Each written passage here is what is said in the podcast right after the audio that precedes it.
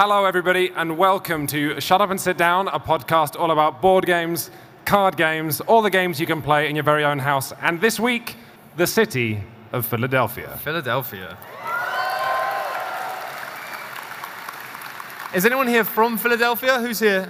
Yeah? A lot of people. Six people. 16 people. I, I've had a great time in the city. We did some tourist stuff on the first day we got here. We went to prison.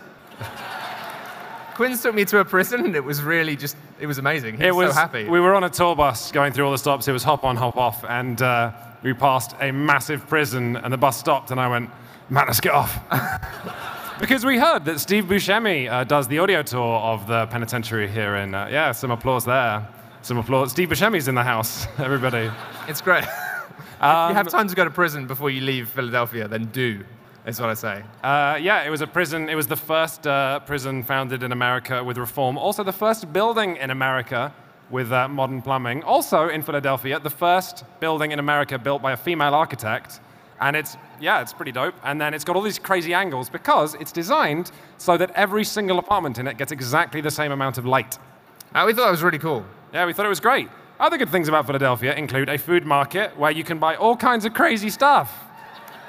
Like a chocolate onion. Chocolate onion. Sorry, one second, Matt. No, no. Oh, you. Who wants to? So we don't have any jingles. Uh, we don't have jingles on our actual podcast, but we especially don't have them today because we're live. So we're going to be singing them live today. We're going to be vibing it.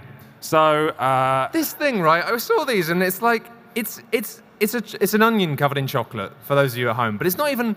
It's still got the skin on it. no, no, no, no, no, no, no. I had a conversation with the girl. So they have to leave the skin where the chocolate doesn't meet because otherwise the onion would go stale. Sure. So the skin is missing under the chocolate. Anyway, jingle. Who wants to see Matt eat a onion? Onions covered in chocolate. Everybody. This is a, Onion, onion, onion, onion, onion, onion, onion, onion, onion. Hurry up, hurry up. Take the paper off faster. Hurry up, this crowd cut. There you go. He- he it has still got the skin on it. It's just an onion covered in chocolate. What is wrong with you? That's gross. I told you it was just an onion covered in chocolate. What do you think it was?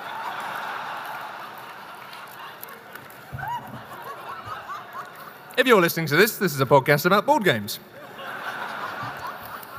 That's really disgusting. That's horrible. Why would they do that? What is wrong with you, Philadelphia? Okay. So, would someone, would someone yell? We bought it. She's got a point. Yeah. They saw us coming and they dipped onions in chocolate. Okay, so let's. Uh, we got some. We got some side sort of some, uh, some side quests we can do on this podcast. We've got some exciting stuff for you today. I'm just going to come up and say this outright. Like we've Oh wait, are you going to reveal it? No, no, no, I'm not going to reveal it. I'm just going to say that, like, for us, when we come to conventions, even with this one, where we like, we, we try to be resolute with ourselves this time. We're just going to try and have a nice time, play some games, you know, talk to people, chill out, and then we have the mad. We always get the fear whenever we come to conventions because we feel like we have to find and play some interesting things here so we can then talk about them. And it, sometimes it's a real. It's a real struggle, and you're like, "Oh God, next game, next." But we've got we've found some crackers today, so we've got some really exciting stuff coming on this podcast. We have I'm one- excited to talk about stuff. Just as we approach the end of 2018, I found a game at this very convention that is a candidate for my game of the year. But you'll have to sit and listen to us talk about podcasts for 30 minutes before we talk about board games. Before we get to that, so uh, we begin our first feature. Everybody, who here likes board games? Are you going to throw that chocolate onion into the audience? Like rock and roll. I just need it out of my peripheral vision. the fact that all the audience are like, no! I have thrown onions at people at live shows before. It's not a yeah. Matt's other podcast. It's not a habit I should do. Okay, so Matt, do you want to give us give this jingle a sing with me? Yeah. So we've- has just written names of jingles down, and I have to come up with them. No, you don't. We're going to sing them together. Oh, oh, okay. Okay? Right? Card games that made us feel bad. That was better than I was expecting. I Uh, thought we were going to go for the somewhere over the rainbow there. Oh, card games that make us feel bad. It's a real Shame. shame. Uh, no, because these games are actually all pretty good. Um, they just made us feel bad. oh my word. Uh, so there's a recurring theme. First off, let's talk about uh, Capital Lux, uh, which this is really more of a story about my jet lag than anything else. This is the thing, like when we review games, hopefully what we, we aim to do is to put out videos or writing or, or whatever, and to, to be like, to project the enthusiasm or the, or the critique that we want to. But you forget that before we do that, we need to break through so many layers of just sometimes not having a great time, which is hilarious for different reasons. and sometimes we're just not having a great time as other humans don't, just because we're really tired. Yeah.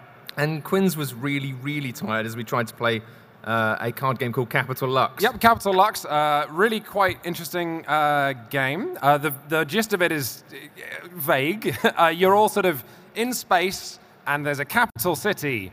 None of you like it, and you all have your own town. Essentially, there are four colors of cards, four colors of colonists with different numbers. So if I play a green two, that's fine, so long as the capital at the end of the round has more green than my town. Because if my town has more green than the capital, the capital comes and apparently murders everyone in my town. To be clear, it's one of these games where it kind of has a theme, but it's just like, look, you're doing stuff with cards with numbers on, and it's maybe in space.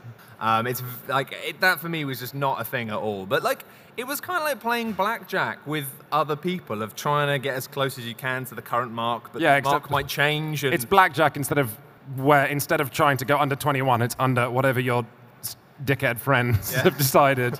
And there are secret modifier cards, so you can be like, "Oh, I'm under 18, which is fine." But then it's a, your friend secretly played a minus three. but it was really Now- smart, and it has a ton One of in the back of the head. yeah, of being like, you know, you can you can bump the number down to cause other people problems. You can have secret modifiers, so one player knows that actually the, the number you're aiming for is higher or lower than it appears to be. Yeah. And I, I, you know, on the second game round, I was like, I started to realize there was a lot to do in terms of uh, how careful you are with your hands. It's quite hard to describe because it's really abstract. Yeah, it's quite abstract. We had an interesting thing with this game is Capital Lux, one more time, um, where really there's uh, very few pieces of art. The col- different colors of cards are just for people. Um, and that was the only art assets. So, like, it really, how much do we like the art came down to sort of, Matt just really liked these people. And I'm like, I don't like these people. Which was like a really pathetic reason to not like the art of a game, but there wasn't much else to go on. It was bizarre. We ended up having like, a slightly grumpy argument on whether or not the art in this game was was good or not. After we just spent like the whole day like going around like the Museum of Art and talking about how, how subjective it was. What do you think about this Mondrian? Oh, it makes me feel nothing. Oh, I find it quite. And then we go back and say, well, I think the art in this is bad. Well, I think it's good. and then that being the basis of an argument, it was a, a moment of madness. Yeah, um, however, Capital Lux, which we'll move on from because uh, we don't have that much to say about it, but oh my goodness. I, am looking forward to playing more of it. Yeah. I'm looking forward to hearing you talk about Hanami Koji. Oh man, that game. I was teaching some, some applause there, scattered applause from Mr. Hanami Koji in the audience. Um, I, for coming. I was teaching um, a rumble of people to, ta- to play Flamme Rouge and Mysterium last night, which was fun, but ma- yeah, someone was there. Nice, there you go. Um, and that was great because you teach a room full of people to play Mysterium and they all start playing. And then, like, within about 15 minutes, at least one person from each table is stood over the table like this. yeah. like, just to look vertically down on the cards. So that was nice. Um, People got really into it. Yeah. while I was teaching these games, Matt was playing Hanami Koji, and occasionally I'd take breaks to go back to the room. And Matt and our friend Ben were sort of sat at the table, both frowning at this very small, simple card game, and me being like, "How is it?" And Matt being like, it's, "It makes you feel terrible." It's the strangest thing, and it's actually kind of like the reverse. Like Quinns had the experience with when he was playing Capital Lux of being of like clearly it's a good game, but he just for, sometimes it's a combination of tiredness or maybe just your brain doesn't quite work in the exact way that the game wants it to. That you think this is good, but it's like it's hurting me to do it. And I've never had that with a board game before. It was pretty unique. Do you want Yeah. to explain the theme? oh, Hanami Koji is basically you are. I believe you run restaurants, but there's no restaurants in it. Um, uh, there's there's seven geisha, I believe. At, Set in feudal Japan. approximately seven geisha.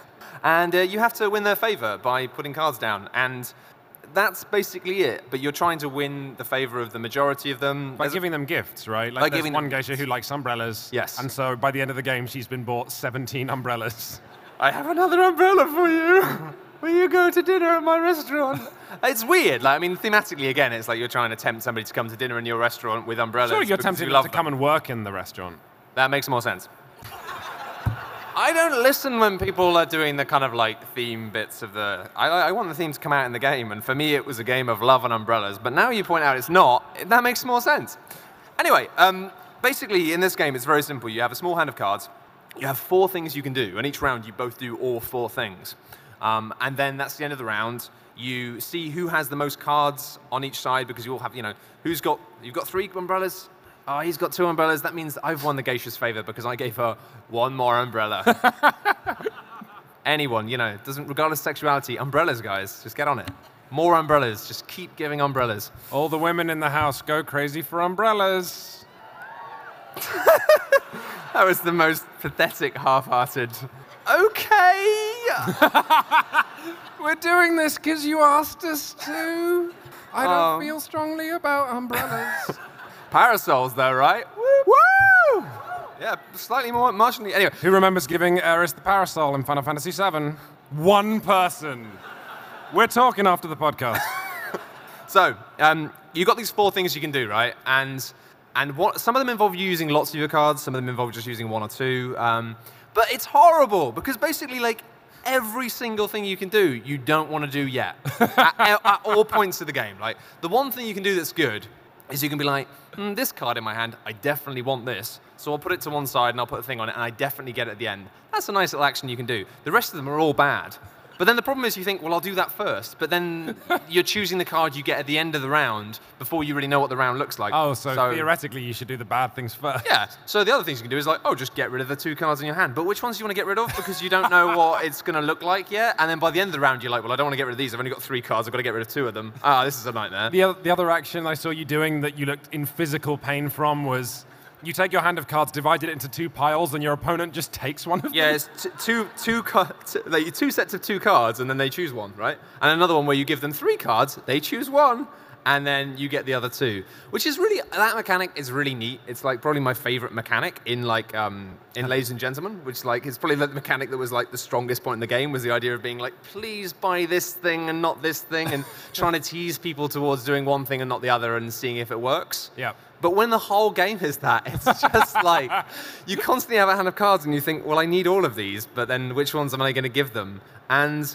yeah, it was funny because it was like it was clearly a really good game. It was really elegant. It was really neat. The art's wonderful, but there was not a single point of it that wasn't stressful. There was there was no point that you, You, did look, something. you never smiled. No, for the duration there was no point when you did something and thought, yeah. And actually, the only time when you felt mildly happy was when you did something that was a non-choice. And a couple of times, me and the guy I was playing with, Ben Kutcher, they were like, we both did the same thing at one point of just being like, oh, pick one of these three cards, and all three cards were the same card. because that was the only, it wasn't even like you felt good, it was just a, a moment of peace where you're like, I know what's going to happen here. And it's, it's, you know, I don't know if that's going to be good or not, but yeah, it was just intensely stressful. And I found myself just being like, this is clearly quite good, but I, I don't know what kind of person would play it for pleasure. Yeah, you were saying that um, Like, apart from you somebody- could not imagine someone being like, well, this is my favorite game. Yeah, like, unless you are literally somebody who just enjoys watching other people squirm constantly. Um, yeah? Chocolate covered onion people, yeah. The sort of people who make chocolate covered onions, and maybe. But that's, it seems harsh because it's not a bad game. It's just like. Actually, the observation I had towards the end was the fact that like there's a lot of things with video games. The fact that sometimes you play a video game and you're like, oh, this game's great, but then the more you play video games, and the more you have an understanding of how they're made. I find myself increasingly being like, is this game fun, or is it just specifically designed to tickle the part of my brain that tells me I'm excited? And with this, it kind of felt like the game was constantly stressful, which was kind of telling my brain that the game was exciting. But it's like, is it exciting, or is it just stressful? Yeah, well, we can. we've got another game like that later on. Um, the third and final card game that made us feel bad uh, is Plums. Plums uh, from Crash of uh, from uh, Crash Games. What's up? Now, Plums was on. I, I when I had that was when I hit my rock bottom. I think I had. Yeah, Matt, Matt bottomed out during Plums. Uh, Plums is a game. Uh, you put the cards out, and it's like it looks like it's like Cones of Dunshire, the card game. Uh, because you put the cards out, and then most of the cards have pictures of fruit on them. There's a deck of cards with like pie on, And I was like, oh, that makes sense. But not like pie you eat, like pie the mathematical symbol. Yeah. And then there's a dog. But then you like you take the dog card and you flip it over, and on the reverse of the dog card is the same card with a different dog. So you've got the dog card. There are three decks: one with butterflies, one with caterpillars, one with It's it's bizarre. I mean, it's all tied together to do with you know um, this a particular math. I think German, maybe mathematician who uh, would almost certainly wrong about that. Who uh, did a lot of work with pi and then detecting mathematical signs in nature. Is it a Fibonacci thing? I don't know.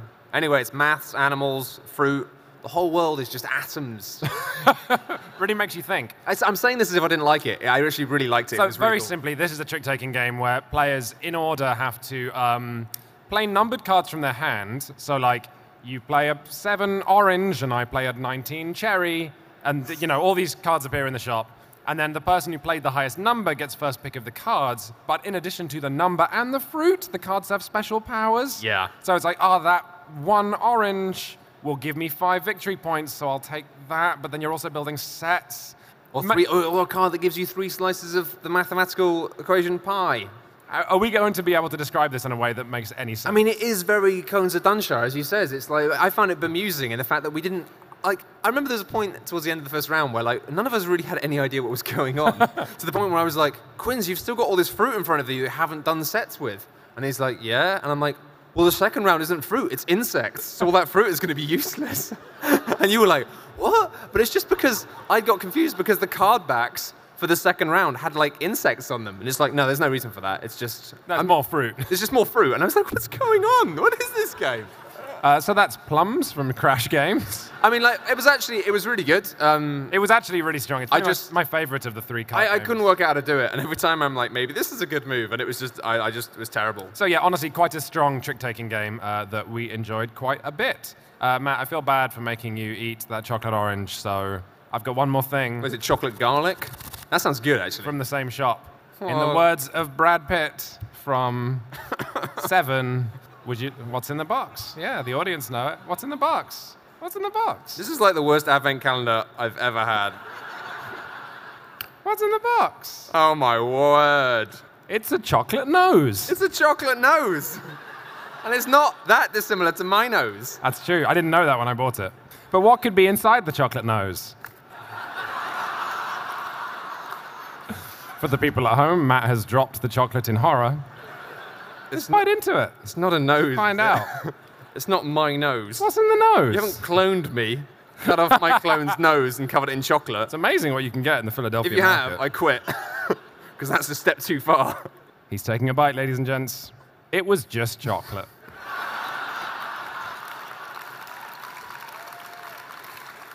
Full marks for bravery, though. Okay, uh, Matt, with a mouthful of food, are you ready to sing this next jingle? And chocolate is like the worst thing for public Yeah, speaking really as well. gums you up, Yep, yeah. really bad.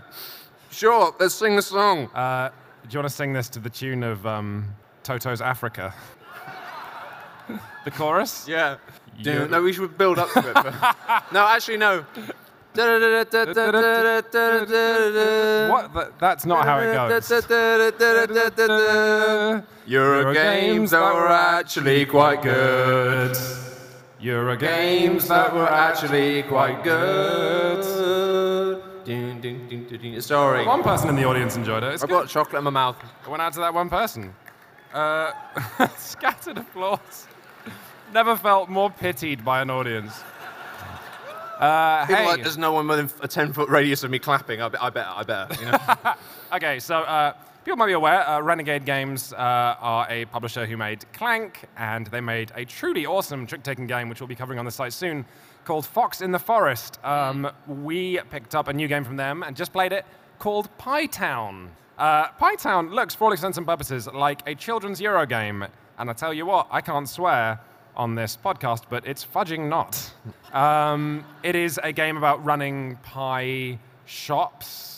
How am I going to describe this in a way that makes it that means it doesn't sound childish? So all your workers are dice. So you can send them to bake pies or collect ingredients from the orchard or to upgrade your restaurant or hire new workers. But different tasks will make them better or worse at their job. Yeah, so the dice you roll to different sides to be like this. this So yeah, if you go and bake pies for 70 years, then you end up being a six. yeah, you it's can like do real life. anything. If you bake pies or go and pick fruit, then you get you become a, a more valuable worker. But you do anything else, then you get worse. Yeah. If you want to hire another worker, you have to go into the office, and then when you emerge from the office, your weak. hands have withered, you can't hold the pie pan anymore. you- it's because you basically summon you pie workers into. into It's basically existence in your own asexual reproduction. Yeah, you make a It's like homunculus. Yeah, a homunculus pie man or lady. It doesn't doesn't make a difference. It's still weird.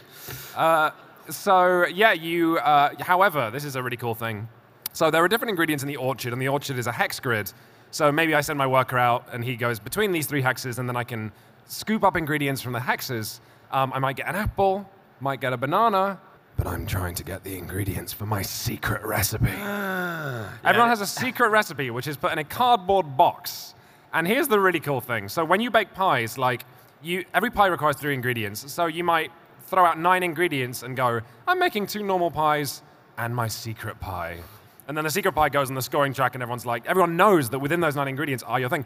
And you all have like something out of Sherlock Holmes Consultant Detective, a little erasable pad with which to like scratch out ingredients and zero in on pie recipes. And those workers in the orchard, if they're low, if they're like the little weakling workers, you can send your experienced workers to spy on them. Yeah, it's it's really nice in the fact that whenever you hire new people, they're kind of useless, and you're like, well, what can I do to like get them better? And I'll like, send them into the send them outside out world. The outside, like you know, you can go to the market and sell some of our pies, or you can like go and pick some fruit. And it's like this new worker's like. Has somebody okay? Hello. It's like, oh, I just got a job at the pie. That's interesting, isn't it? Yeah. What sort of things do they put in their pies? Well, specifically. and I mean, that's what I did. I just like expanded really fast. I was uh, like, Yeah, you, ah, ex- yeah. you expanded. You had a whole host of interns, and none of them were allowed outside. The I know, padlock right? on the door. No, they went out, and then you guys just stole all of my pie secrets. Yeah. But then I was just like, I don't care. I don't care. know my secrets. Make my secret pies. I was sort of taking the Walmart approach. I was just like filling, filling all the shops with my pies, having an endless supply of, well, endless like four workers who were just constantly churning out these fruit pies. And everyone's like, we know the secret of your pies, and it's like, no one cares. But no, it was lovely. That the whole secret recipe thing is kind of a gimmick. It doesn't really make a huge difference. Although there's a fun bit at the end where you have to um, guess like what somebody's pie recipe is on that other pla- other players because you're kind of doing the deduction and watching, and you're like, was it this, this, and this? And if you're right, you get points. Yep. It's not like a, a much of a game winner sort of thing. It's not a huge amount of points. No. But it was a real. I really enjoyed it. It was actually really, really pleasant. Like it was a wonderful example of uh, you know having truly like a, a, a, a really accessible theme, really lovely accessible art, but like underneath it all, a game with like pincers, and it was yeah, it was the sim. It was the best Euro game for how simple it is Yeah. that I think I've played in in, Yeah. in a long, long It, time. it kind of reminded me, kind of like, it's not actually like Machi Koro, but it felt like a Euro-y Machi Koro in the fact that it had this wonderfully, like, charming, easy, accessible presentation. Uh, a game with all the rules, like, very clearly kind of with symbols on the board. You can just start playing. It was very simple. And what I love most about it, to be honest, was it was interesting, had lots of interesting choices about what to do. But even though we were like, you know, day two of a con, blood sugar getting a bit wobbly and all that, I did not have analysis paralysis like at all. Like Yeah. it did not have that thing where you get to the end of the game and like last turn, last few turns, you're like, ugh. But it also didn't have that thing of being like, it's two turns from the end and I've done nothing. you know, it was like it was a quick game, but I felt like I made some pies, I did some stuff, and then it ended and it wasn't stressful. yeah, it was really, really which nice. is rare. and Renegade's continuing to basically impress us. Like it's publishers really do sort of rise and fall in our estimation because really good publishers who care tend to routinely put out really good stuff. Um, very quickly, because I do want to move on to our game of the show, we're going to talk about Altiplano. Uh, anyone here played Orleans? The lovely, yeah, some. Okay. Well, Orleans got a bigger applause than we did. That was. Um, no, it was. Uh, that sounded incredibly uh, snide. Um, I like Orleans, and it's it's really good.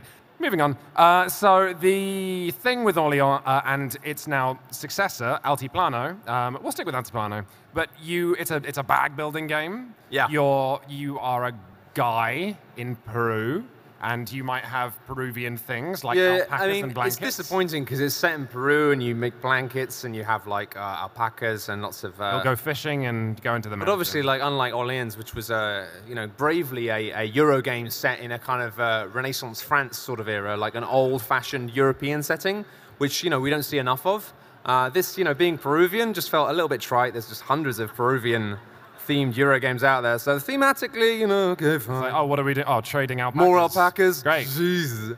But uh, you know, I really liked it. It was really good. It was it was absolutely better than Orléans. It felt like the sort of Caverna to Orléans Agricola. Um, uh, really, if you've not played these games, they are kind of worker placement games with a tremendous amount of flexibility. So you'll have like your 10 resources. For me, it was like nine fish and a tenth thing that I'd forgotten because I was pursuing I was pursuing a fish-focused strategy.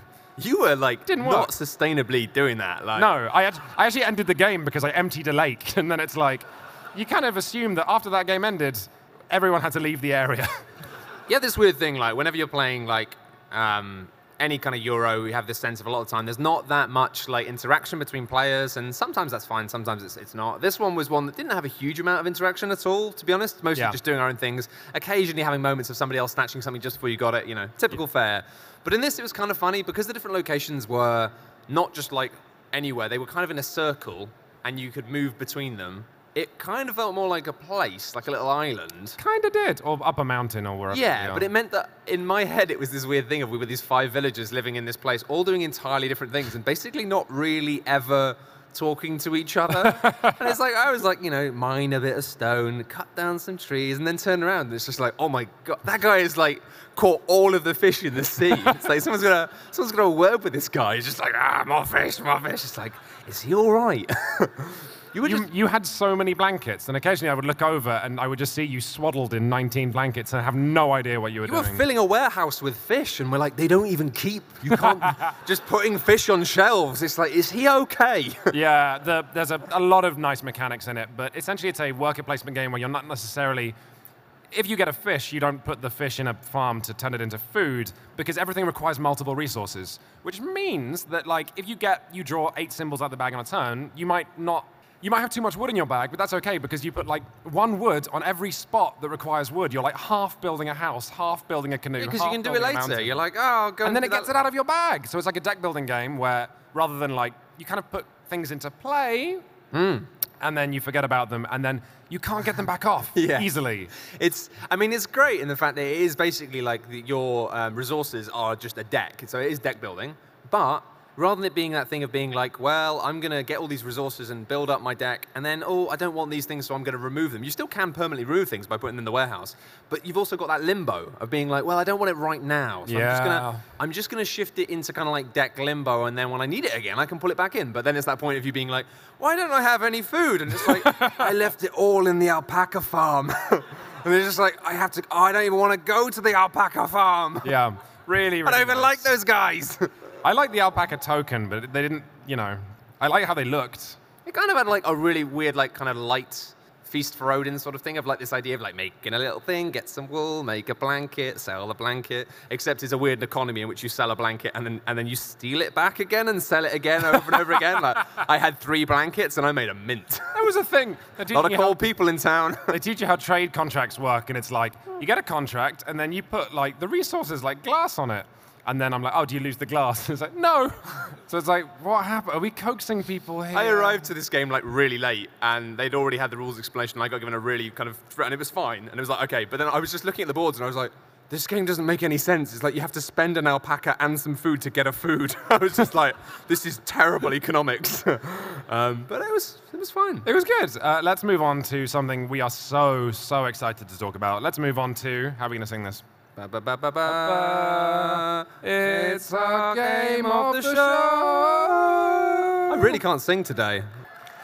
It's because I'm accompanying you. All right, everybody, the best game we have played in a long, long time is here. It's at the convention. You can play it. It is the only booth with a queue at PAX Unplugged, and it is Fog of Love. Okay? Um, you guys might not have played this. It The is- fact there's not that many claps is awesome because now we're going to tell you about this. And there's going to be some people here who are just going to go, you know what, that's not for me. But I hope a lot of people here will be like, woo. Yeah, okay, so I've even got notes on this because we interviewed the designer. It is. Okay, well, where do you start? First, maybe you start with the fact that we sat down to play this at 9 p.m. and played it drinking beers until 2, and 2 a.m. And Yeah. like, we're like jet lagged to. Uh, we also were doing this while crying laughing Oh, and being moved. Yeah, that's the thing. Is like you know, we, we find games funny quite a lot, especially if it's thematic or there's room for silliness or the card art doesn't quite make sense and it's just like, oh, this is funny. But this was this wasn't just funny. It was like it was emotional. Yeah, it's also the most adult board game we Yeah. have ever played. Like, there are board games where it's like, oh, this is edgy, we're going to play Penny for My Thoughts, and we're all going to talk about torture. This is like, this, this is capital A adult. This is like literature It's adult. grown up, and, So- and it's grown up because it's like it's not just something that like yeah, if you you know kids probably shouldn't play it. Like there's not like really anything bad in it, but it's like kids wouldn't really enjoy it. Kids Like, wouldn't the- you know like they wouldn't yeah. get it. They wouldn't get anything out of it. Yeah, so I mean, it's it's no exaggeration to say that like uh, finally we have the equivalent of like a board game so adult and intense that you don't want to put it in front of kids just because they wouldn't get it, which I've never experienced before. So uh, let's give them the let's actually get Yeah, more concrete. sure. So uh, Fog of Love is essentially a Euro game where for two players where you manage a relationship. Okay, so um, I don't think it's a Euro game at all. no, it's like that's the nearest point that you could Yeah, yeah. board gamers, right? It's not really a Euro game. Um, it is a game where you kind of sketch out a rough character. The character is not you. In Matt, my first game, I was a. you were a TV star called David. You know, I don't even remember your name, which is says a lot about David. Barry. Yeah, see, that says so much about David, though, right? David doesn't really even like he was. David was not a pleasant man. He wasn't a bad man, but he wasn't a pleasant man. So during character creation, you get a few cards which are assigned to you by the other player. So David noticed that Barry was short. That was very charitable of you. Um, muscular, muscular and stoned. stoned. Um, also, my occupation was criminal, which made us both laugh. Um, but we had this idea that we met at a party. Uh, but also, you have a sort of Scrabble-like plastic thing, which in which you put cards in front of you, um, and these cards are your character's like inner world. Um, it's their traits, and th- they are completely secret for Yeah. the whole game. So you start like this is why it models a real relationship because you start and it's like, oh, I was attracted to uh, David because like, oh, he's a TV star, he has a booming voice, he has bedroom eyes. That's great, but I didn't know what you were like a manipulative, cynic, like what? Right. So, I mean, basically, this was wonderful. You, well, you start character creation by taking five of these traits, and they basically determine like your needs as a character. Yeah, it's what you need to do to essentially end up happy. And it's ostensibly the way that the game sort of works is a bit like The Sims in terms of like on a very basic level. But rather than being like, hey, hunger, or like, how clean are you? How, I mean, how clean are you? Are you clean enough? I don't know. Uh, it's like, you know, specific things like, do you need to be like determined in your life or do you need to be like relaxed? Are, are you like sensitive? Are you spiritual? Are you spiritual like, or not? And uh, basically, like, you, your idea, your, your aim of the game is to try and match who you are. Well, it can be. Well, no, I think it is. I mean, we can talk about that in a minute. But basically, yeah, you get these, and I. this was the first game we played. Uh, the cards I drew of the five that I kept, it was a bit close to the bone, and uh, as well, it said in the manual a few times after we got this point, it was like, give this character another name. This is not you. It kept being like, this isn't you. don't use your name. It does say, don't use your name. It's like, because it's not about that. But I was cocky, insecure, and a perfectionist. and at this point already, I was a beer in and thinking, is this game going to cut me so close to the bone that I cry?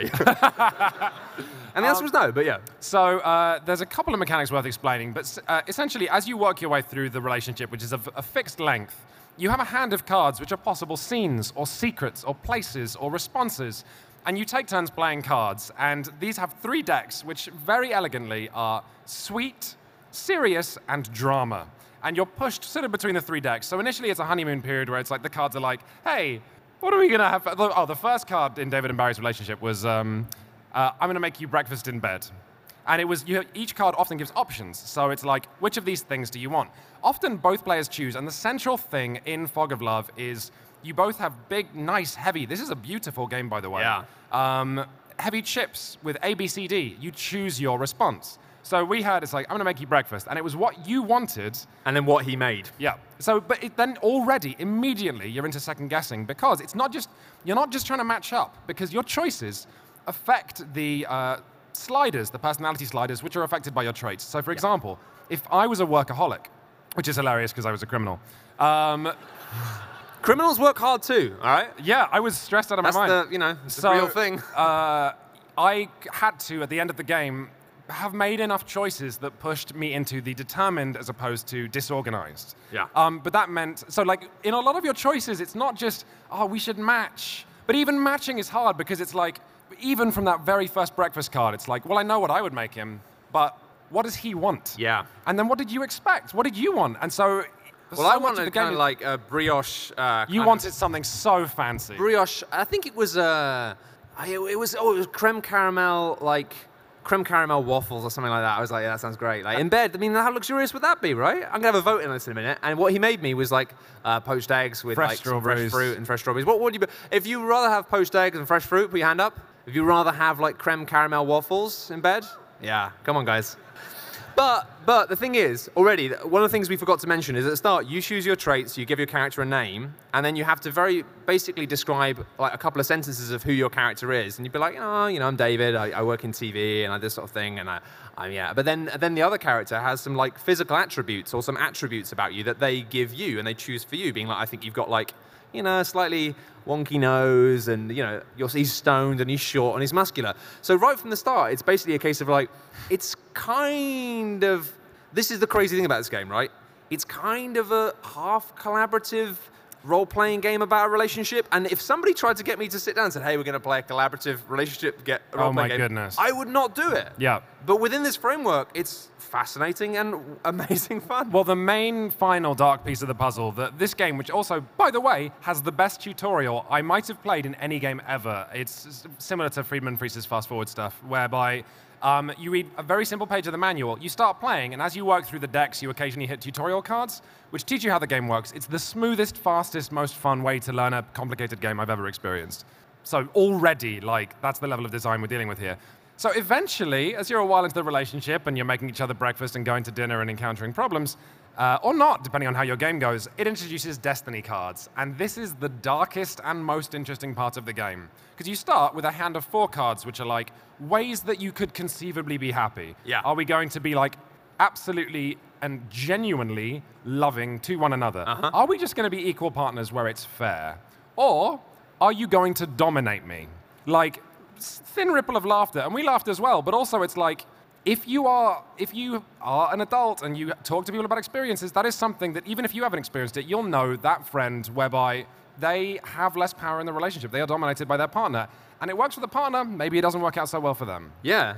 And it's this weird, like, distant thing of when we started, we thought it was like about role playing the characters, but in the manual, it's very clear that you're not. You're role playing together with the story. And that's what it feels like because it was kind of like I remember with our, our first game, and it was David and Barry, and it was like my character was a bit of a dick. He wasn't like awful, but he was insecure and he was cocky. And because of that, it meant that whenever things happened, it was like, well, this is the choice that gets me the stats that make my character like most happy about themselves, which is kind of ostensibly your aim in the game, is to try and make it so that you as a character are happy with your life and who you are. But then once you've done that, you then maybe try and work out what the other player is going for and try to help them get there. Well, so this is the dark thing. So you start with those four destinies of all the different ways you could be happy, and then as the game gets closer to the end, you have to voluntarily discard one. So you go, we're never going to be gentle together. Yeah. That's just not going to be an option. Let's put that away. But this is done secretly. Yeah. So I might have gone, I'm never going to be gentle, because I might look at my traits and be like, oh, I had domineering as one of mine or something. I'm controlling. Or no, manipulative. That Yeah. was it. So I knew I would never be gentle to him. So I threw away that. He might still be working for that. yeah. Like it was But it was also the fact with the destinies thing. It's like it was a weird thing. It was like both both people discard a destiny card, and you look at it and you're like, and the, fa- the fact you ho- hold a card in your hand that says like, um, you know, unrestrained affection. What was it? Uh, Undying affection or whatever. Like Yeah. genuine love, basically. And the fact that you have to then you just go. Is this relationship between these two fictional characters we're working with ever going to result in genuine love? And you go, no, discard. Uh, there is even, as you play on later, it's possible for relationships to end in marriage or breaking up or actually darker stuff, which I don't want to spoil. It's also got expansions coming, including a paranormal expansion. Um, But yeah, we had, we had a thing where basically in our first game towards the end, it was uh, I found like it was quite melancholic because is this weird? but, but, can we, are we going to talk about the middle? Go, go for it. Okay, so it was sad. We were kind of, we were trying to find our place for the first chapter. And in the third chapter, it all fell apart. But in the second chapter, we had some moments where we went out for dinner and unexpectedly, in the op- list of options, it's like, this is going to be something else we won't agree on. We both chose something romantic. And it was like one of the sliders was something to do with not sincerity, but it was gentleness. It was gentleness, yeah. And we suddenly discovered that these two characters, who were both loud, who both had sort of brash personalities, whatever it was in a combination of our cards and the destinies we'd chosen, we suddenly found ourselves clicking. Yeah. And then I played a card from my hand, which was like, uh, romantic cabin getaway, which doubles the effects of the next card. Because obviously, who here's gone on holiday with someone and it's a lot of pressure because it's going to be really romantic. And, um, and that can go well or badly. Um, but so then we had this romantic cabin getaway, and then the some car came up to do it. Then we went out for like a dinner or had an argument, and it was, but we kept hitting the gentle options, and it was like, Yeah. And it was it, for a moment. Yeah, there was it was so romantic. It was this it was rocky like relationship. people are laughing, and we were laughing. We were crying, laughing, but also like, do you remember that card where it was like, where do you see? It was like the the do you want to have a kid card. So it's like it's just the discussion. It's like, do you so- see yourself in ten years with a kid? and we. Oh my word. and we both flipped the card, which was like, yeah, in 10 years we'd have a kid. And Matt and myself didn't laugh. We looked at each other Just and went- went, Just nodded quietly as if to go, yeah, I'm really like, we both feel like maybe we want kids. And yeah, it was the first time we had that conversation. And yeah. And it was just like, and then, and then we were just so sincerely nodding as if to go, that's great. And then we just fell apart laughing because it was just like, what is going on?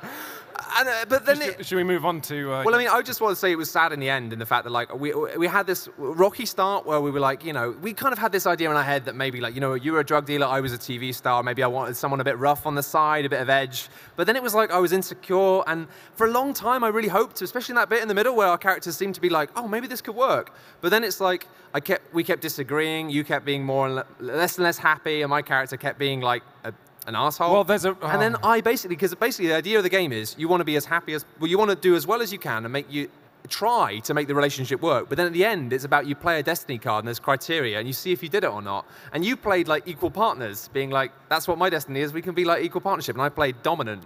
And basically, like, I needed to be in control and The to darkest- be happier than you. And, so- and I won. And it was like, oh, this relationship carries on, but it's just a bad relationship. Yeah, and like the darkest part in it was uh, you can play reaction cards. You can play no, no, no. I meant cards where it's like you both reveal the chips, And it then goes you go, wrong. No, no, no. But really, I, I changed my option because I do agree with you. Um, but I got one of those uh, that worked similarly, whereby uh, because I was so desperate to have a level of, I think all I needed was to feel that I was oh I was self I was jealous as well, and I was and I was gunning for equal It's all right. partnership. It's right. I know. Man, all I wanted was to feel like an amount of respect and love. And you were so much happier than I was that in a particular round, we were like going out and having a night out. And um, I had played the card Crocodile Tears because it was, an op- it was an ability for me to lower his happiness. So I was crying. I was crying to try and make you feel sorry for me. And it was like pathetic. And Matt chose the option, which was like, I'll grow up. And, I, and my happiness went down even further. And it's like, oh my God. Because he was trying to be dominant. But we didn't know that. But the, the thing, the thing that blew us away, and this is why after we finished, I then sat down and played another game and had another entirely different oh, relationship Oh, this was so funny. with Ben, who's out here with us, and and we played Let's talk one about. Sharon and what was it? Thomas. Sharon and Thomas. Oh. Sharon and Thomas were a mess from the start. Like they were.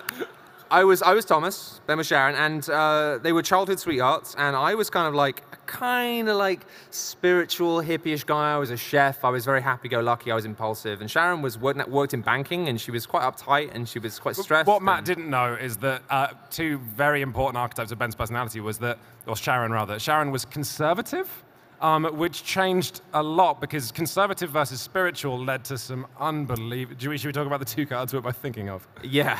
I, know? I, I don't know what you're thinking of. Oh, okay. Um, uh, very early on, like, you know, your high school sweethearts, you're sort of like, there's a new destiny. Because as you, oh, there are multiple scenarios in this. Frankly, it's because it also has the white design. It's like time stories, Yeah. but like you're exploring a timeline that's actually interesting.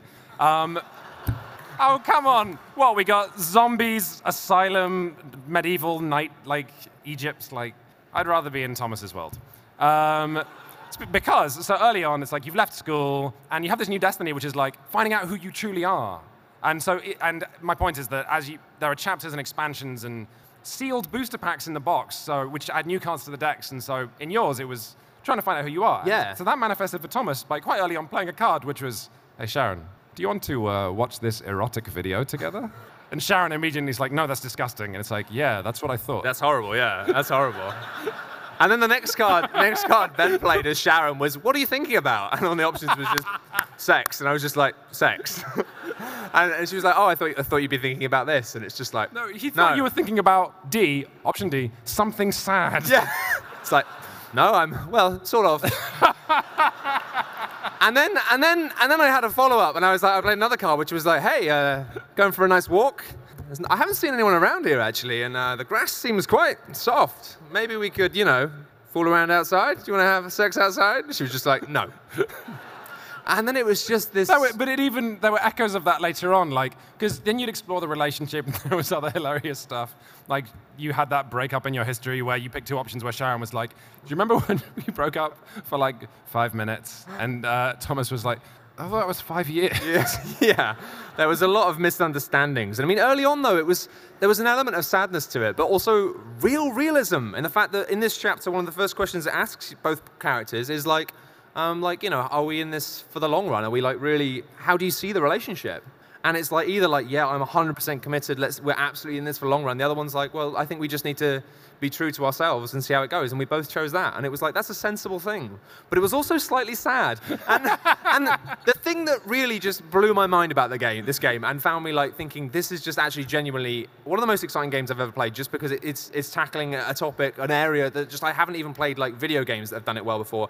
Is that Again, there, there is no video. Hey, board gamers, look forward. If you if you love board games, there is no video game on earth I have played that explores relationship this well. No. And Matt and I work still in video games. Yeah, the, the mechanics, literally the mechanics of the game were just a reflection of the reality of relationships. And it meant that actually it's a game that was, even though it's two players, it's really fun to spectate. Oh my goodness! It's basically you can like, easily play it with three or four. I had almost more fun watching than I did. like when Thomas and.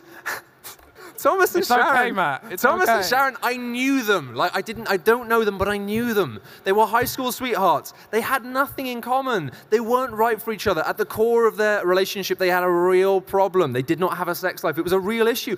But the thing about this crucial is, you know, before that, David and Barry, they were like, you know, they, they never seemed to agree with each other, but there was chemistry, right? They had nothing in common, but there was chemistry. Whereas with Sharon and Thomas, they had nothing in common, but whenever it came to an important decision, they both kind of agreed on the same thing.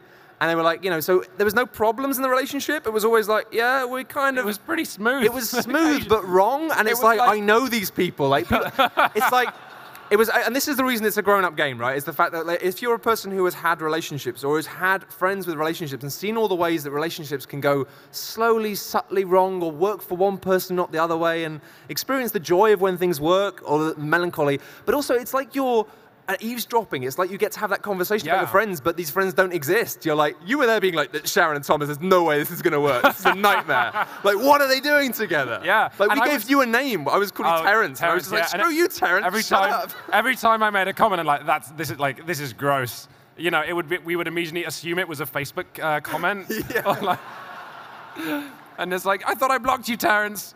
Uh, yeah, here's the thing though, like it's a board game where it's, when we say like adult, like um, it's not even a board game that I consider that I would have enjoyed if I was 18. It's like, Yeah. this is a board game for like uh, people who are 25 and older. So also, let me just throw some stats out to you real quick, not stats, but facts out to you real quick, because people are like, how did this happen? Yeah. So we went over to the booth um, uh, to talk to uh, designer. Ooh, I have got his name somewhere. Uh, uh, Jacob Jaskov, who's Danish. And I was like, what's your background? And uh, he works in, and as, like for his day job, uh, behavioral design and user needs. Um, he's actually worked in big pharma, which means something very different in Europe than it necessarily does in America. He was like working to make sure people take the drugs that they need to do to stay alive. So like this Fog of Love is a board game that came from a guy whose job it is to make sure people take their insulin, for example. And yet, uh, the story behind this game is that this uh, you know, guy who studies psychology and philosophy owns a thousand board games, but his wife didn't want to play any of them. And the really interesting, and so honestly, he, he was telling us like, this is a game I made for a focus group of one, my wife. And uh, he was, but the fun thing he was saying is that uh, if you study literature, everything is either uh, sort of the action is outward focused or it's inward. And if it's outward, that tends to be like you know sci-fi, fantasy. It is literally every board game on the shelf, Yeah. except for potentially role-playing games. Um, this is inward, inward, relate, like focused on personalities. It is what you find in quote unquote literature. So that's that's what this is, and it was 18 months of work, and he's poured his heart into it, and now Walmart have picked it up. It's a huge, huge deal. Um, what, what else were we going to say? I mean, Like, I just- I'm just reeling. I was just blown away by it, and it had really funny moments. Like we had, we, you know, we had a moment like towards the end of the game with Sharon and Thomas, where like, again, like Thomas had been a dick, but it was a different sort of thing. They, neither of them been perfect in the relationship, and it was just a bit of a mess. And then it turned out there was some weird weirdness where because we didn't know that you were supposed to keep drawing cards up, I didn't have many cards, so I had a kind of left field thing where I was suddenly like. Even though we were high school sweethearts, I was like, oh yeah, by the way, I've been married before. and also I have a baby. That was another card that came out. And it was mainly that was like not the fault of the game, we just weren't drawing cards. And so I was like, I guess I'm already married. I don't know how that happened as out of high school. In the well, we've been apart for five years, so things happen. Sharon, if you're gonna Is Ben here? Ben, are you here anywhere? I'm, I'm going to presume you are somewhere. Thanks, Sharon. Don't leave me alone for five years. Of course, I'm going to. It's okay, Thomas. It's okay. Anyway, there was a point where it was like, she kind of like forgave me. We had a car which was literally like asking Oh for forgiveness. no, but that was dark, man. Because she forgave you, but like the way that that skewed the stats on the board was like, I forgive you, and it was like, oh, no good will come of this. Because like it, the the Yeah. that, at that point she disliked you so much more. The only way she could have won is like domineering or Yeah, actually, that had a thing where it's like, if you chose "I forgive you," then you had the choice to take the destiny, which was not currently in this in this game. Take the dominant card and add it to your oh, destiny. Oh, to thing. change what they're to change the for. relationship and Because- change to be like, okay, I forgive you, we're going to carry on this relationship, but I'm going to be in charge of it now, which is, yeah. We're know, just it's like- reeling. Honestly, we thought that this us talking about Fog of Love would be funnier for you guys, but I think all we're able to do is just a fuse. The one thing that made me really laugh was the fact that I had this thing of being like, when I said like, look, I want your forgiveness. The outcome for me when I was forgiven was I had to change one of my traits. Like I had to be like, you know, all right, one of these traits is going to go away, and I'm going to draw up a new one. and you discarded. And discarded uh, Spiritual. spiritual randomly, so I was no longer spiritual. And you were like, because you were like, he was spectating to the point that he'd stood up and walked around the outside table so he could look at my cards. And he went, oh no, because it's like that was but- such a core tenet of who you were. and I kind of like, we were so into it at that point. It was like one in the morning, and I was like, I kind of ran with it, and I, I basically gave a little spiel because it's weird how you do not start playing this game role playing at all, but then as it goes on, increasingly the cards just say, tell the other player about this, and it's really vague, and you make it up, and you just do. But I basically was like, look, in the past, I've been a person who's maybe not taken responsibility for who I am, and I've always thought about like you know higher forces and this idea of everything happens for a reason, and, and I think it's time for me to stop doing that, and I need to accept who I am, and I make mistakes, and I need to own them. And so that was me not being spiritual. I drew up three cards to replace one of them. I had to choose one of them, and two of them were it's this idea of like I've changed, I've changed. Now I'm hypocritical. or what was the other one? oh, it was hypocritical, like bitter. bitter. And it was like, in the end, I found there was a third one was just, like a person who believes in right and wrong. And I was like, okay, I'll say that. There was this goodness. idea of like, I've changed. I'm not like that anymore. Now I'm hypocritical. was we were just like, I mean, the thing was, the one thing I had about this where I was like, is this the sort of game that you play a couple of times and half of the joy is reading the cards for the first time? And I was sort of torn between that, but I had this realization that like some of the cards, when you picked them up and looked at them, just had us laughing or reeling or going, oh my, no, this is like too much. But then I thought about it, and one of the cards which really got us was a trip to IKEA. And, and I thought about that, and I was like, you know what? Even though this is specific, this is something that you can play with over and over again because every relationship has a trip to IKEA. and it's always different, and it's almost always bad. And I just kind of realized that, yeah, even though these are really specific things, in our relationship compared to the relationship I had with Sharon, it was totally different. And Yeah. it's just like, I, it actually, it, it, it is even a game that will teach you maybe a little bit about how to be a better person because one of the only ways on the IKEA card that doesn't result in you both losing like for each other is like a specific quote, which is, you know what? I'm sure we can find something that we both like. Let's just relax and take it easy. that was good, but the only one which was safest was for one player to say, whatever you want. Yeah. If one player said, you know what, whatever you want, it was fine. But then you have to change the slider and you become more pliable. like, yeah, no! there, was, there was there were some cards in there that were actually really manipulative as well, and we didn't go near that because none of our characters felt like openly mean. But some of the stuff was literally like you could, because the traits that you have to do, some of them are like by the end of the game you have to get your determination high, but sometimes it was determination of the group high. Yeah. And so if you have a situation where in the relationship this happened randomly, you get the sense that like you're both going for a thing that is opposite. Then you, the only way this relationship is going to work is if you change that person. And there were cards. I think one of the cards that said like putty in my hands. If you, And if you can, if it's you, horrible. You can, you get the opportunity to name one of the traits. Like, I think you're trying to be disorganized. Like, Yeah, like, you're, I think you're you're too disorganized person. then you need to and if, change. And if they're correct, then you give it a clean slate and they lose that trait because for the rest of that relationship, you're going to be dogging them about that one thing. And it's this thing of like, is that cool? Is that not? And as adults, it's just we brought up some in between, like just some. It had me thinking about a lot of stuff. It has talking about relationships. It had us being like, rolling our eyes as if to go, yes, this is just a thing for everyone. Yeah, we should uh, we should wrap this one up for the podcast at home. We're going to be doing a Q and A after this, um, but people will be free to leave. But uh, yeah, just to end this, we'll say. Uh, it is so fantastic to. This doesn't happen that often. Yeah. Uh, just to find a board game which teaches us not just not just reminds us why we love the hobby, but makes us so excited for the future of the hobby because this came out of nowhere. This came out of a guy in Denmark pouring 18 months into a game trying to please his wife. And it's like, well, what's going to happen next year, next month, Yeah. next week? Um, so yeah, thank, big thanks to Jacob and everybody. Uh, probably it's going to be very difficult to go and play Fog of Love because, like we said, it has a queue. Um, however, it is going to be increasingly available across America and Europe over the next few weeks, and you can look forward to multiple expansions in 2018. One of which, as I say, is a paranormal relationship. These are big expansions. One I think one of the last, because it has like sealed packs in the box, one of the last boxes in it, in the, the base box, one of the packs was just called I G- We Give It a Year. oh yeah. Which is just like, oh. Uh, also, uh, but you know, if you want something cheerier, uh, one of the uh, boxes next year coming is uh, Fight with the In-Laws. and there's a third, I forget. But yeah, he's planning on supporting it, and the sales are going really well. Like I say, it has a Walmart exclusive. So yeah, big thanks to Jacob, and you can expect the official Shut Up and Sit Down video review in Yeah. January of Yeah. next year. Thank you very much for listening to the Shut Up and Sit Down podcast, everybody.